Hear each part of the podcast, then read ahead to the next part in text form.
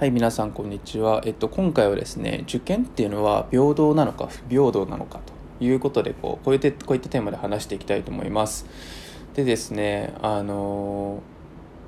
受験っていうのはそもそもフェアなのかっていうのを考えるときに、どういう部分で平等で、どういう部分で不平等というか、アンフェアなものが起きてるかっていうのを整理することが大切だと思っていて、で今回はそこについて話していきたいと思います。で今回のこの放送を聞けばですね、なんか自分がどういう部分でアンフェアな状態になっているのかとか、あるいはこういう部分はフェアだからっていうのを捉えることで、今後どういうふうになんていうか行動していけばいいのかっていうのを、一つヒントになると思ってます。でもう早速話していきたいと思うんですけど、で今大きく変わったのが、インターネットで情報がいっぱい集められたりとかで、あるいは例えば参考書を買うっていう部分に関しても、昔って本当に本屋に行かないと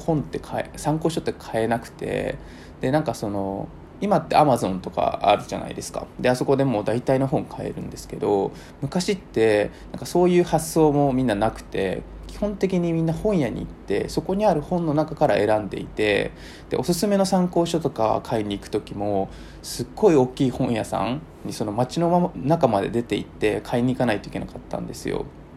それに対して今参考書って、どの場所に住んでてもネットさえあれば買えるじゃないですか。で、こういうなんていうか、参考書に対するアクセスっていうのはまずすごく今はもうほとんど差がないなと思っていて、こういう部分はすごく平等になってると思います。で同様に塾っていうものを見た時に、昔っていうのは参考書と一緒で、町の大きい塾に行ってすごく有名な先生の授業を受けるっていうのが当たり前だったんですけど、最近ね、遠隔でも見れる授業ってすごく増えてきていて、で、そういうところにすごく質の高い授業をできる先生がどんどん行っているという。そういう今時代にあるので、塾ってものに関しても実は家でも結構クオリティの高いものを見ることができて、こういうところも差異がすごく減ってきてると思います。なので何が言いたいかっていうと、整理すると、例えば参考書とか塾みたいな、ものを学ぶときに必要なものっていうのはほとんど多分差がなくなってきていて、こういう部分に関してはフェアだと思ってます。でプラス、似てるんですけど、例えば数学の問題解いていて、この部分わからないなってなった時に、誰かに解法とかを聞きたい時ありますよね。でこういうのもほとんど差がないと思っていて、で皆さん高校通ってる方だったら、各学校に先生っているじゃないですか。でその先生に質問しに行けば大体教えてくれると思うんですよ。で大学受験に必要な問題の解法って、高校の先生だったら誰でも基本的に丁寧に教えてくれると思うんですね。でそれは都会だろうが地方の学校だろうが関係なくて、なので、問題を教えてくれる人へのアクセスっていうのもほとんど変わらないと思ってます。なので、何が言いたいかっていうと、勉強していくときに必要なツールっていうのはほとんど今差がないってことですね。はい。でここは本当になんていうかいいところだと思っていて、どこにいても不利にならないっていう状態が、すごく出来上がってると思います。で一方でここからがすごい大事なんですけど。すごくアンフェアなところはじゃあ何なのかっていうと、で実際例えば有名な大学に受かっている高校ってもうね、すごい大きな割合がすごい都会の、私立の高校だったりするんですよ。でなんでそんなことが起きてるのかっていうのはちゃんと理由があって、でアンフェアな部分って何かっていうと情報だと思ってるんですよ。で情報って何かっていうと、受験を迎えるにあたってどういう方法で、どういう考え方で、どういう情報を取って、勉強を進めていけばいいかっていう、それ自体の情報が圧倒的に差が出てしまっている。でこれ本当に不思議で、こんだけこうインターネットとか普及してるのに、なんかそういうところだけはもうすごくまだまだギャップがあるなと思っていて、でこの放送はそういうのを本当に埋めたいなと思って始めたんですけど、例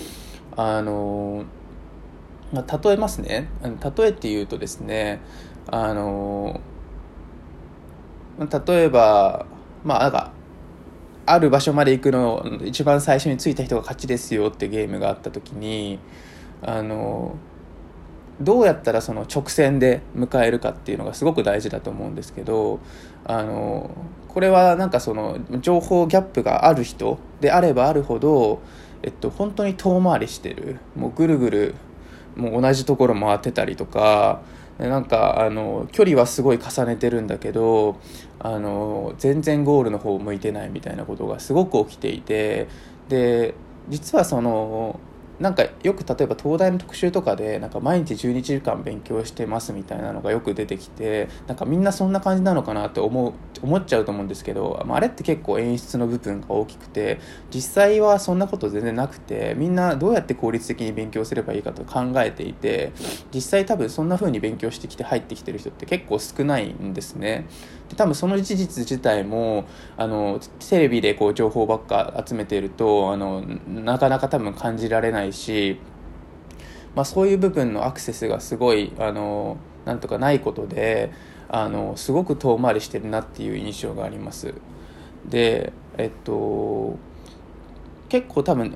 皆さんの学校にも多分一人はいると思うんですけど、なんか例えば高1とかから部活にも入らずにずっと勉強を頑張ってる子っていますよね。でそれ自体全然悪くなくて、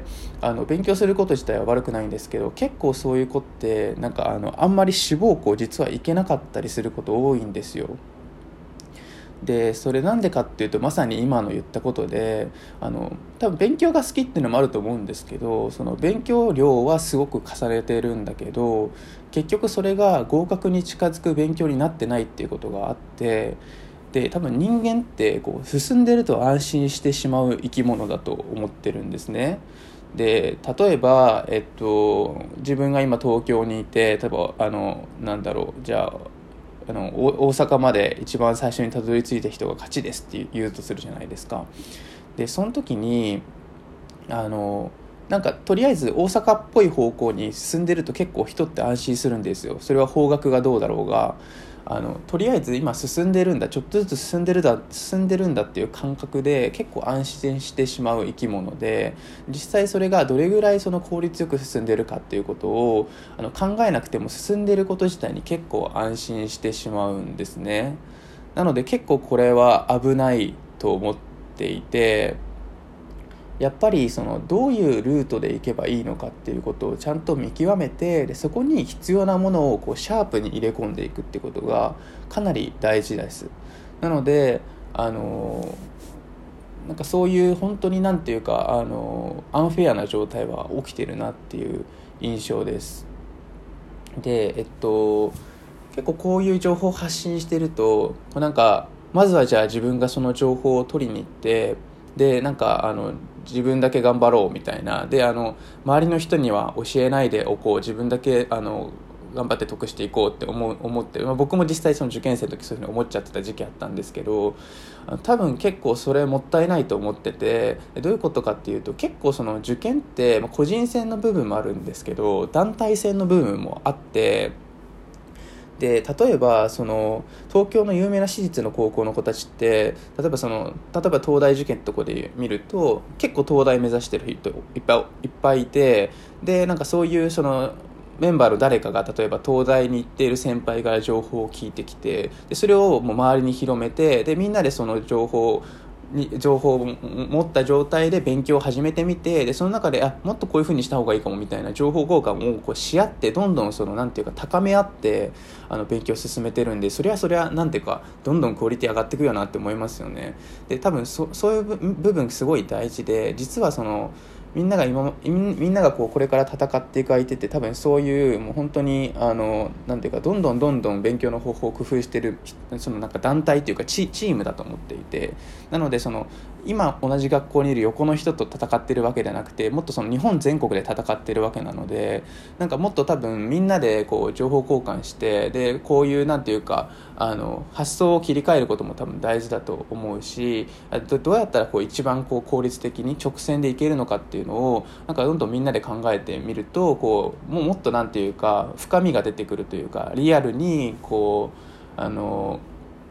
なんか計画に落とし込めていけるし、あと実際そのなんていうか人とこう話していく、なんかこういう風にやった方がいいかなとか、あの人こういう風なこと言ってたからこういう風のがいいのかなみたいな具体的に話すことで、なんていうかモチベーションもアップしますよね。なんかこうなんかあいつも頑張ってんなら俺も頑張ろうとか、俺もいろいろ工夫してみようみたいな思うと思うので、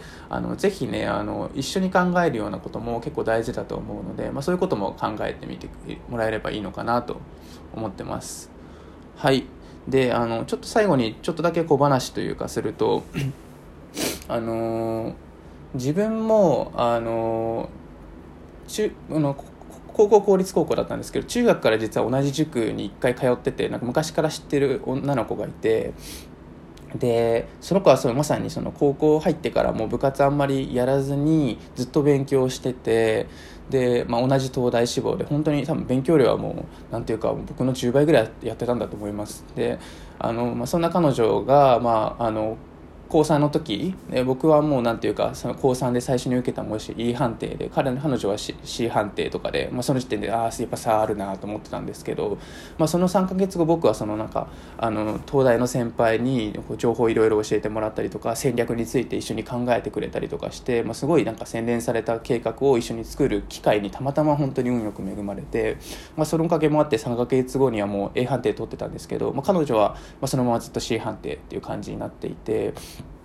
でやっぱりそれぐらいなんていうか戦略というか、どういうふうに勉強すればいいのか、どうやったら合格に行き着かなかって、なんかそこを考える、ちゃんと頭を使って考えることって本当に大事で、なんか自分はなんかその子に伝えたいなと思って言ったんですけど、なんか私は私の勉強の仕方があるから大丈夫って言われたんですけど、なんか僕結構それ後悔してて、なんかあそこでちゃんと伝えればよかったなと思って、その子最終的に落ちちゃったんですよね。なのでなんかそれぐらい大事なものだと思って、なんか皆さんもちょっと多分勉強方法あるのはわかるんだけれども、一旦ちょっとそういう可能性もあるかなみたいな、一概には言えないかなと思って、今僕が言ったことをちょっと自分の中で噛み砕いて考えてみてもらえると嬉しいです。はい、では今回以上になります。でこんな感じでこのチャンネルではこういうふうに受験に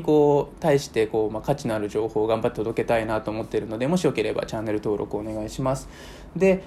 Twitter の方だともう少しなんていうか細かい内容を、なんか重要なポイントをピックアップしてつぶやいてますと。でブログの方も随時ちょっともう少しなんていうか教科書的にまとまった情報として整理して発信していきたいと思っているので、それも概要欄に載せておきます。はい、それでは今回これで以上になります。ありがとうございました。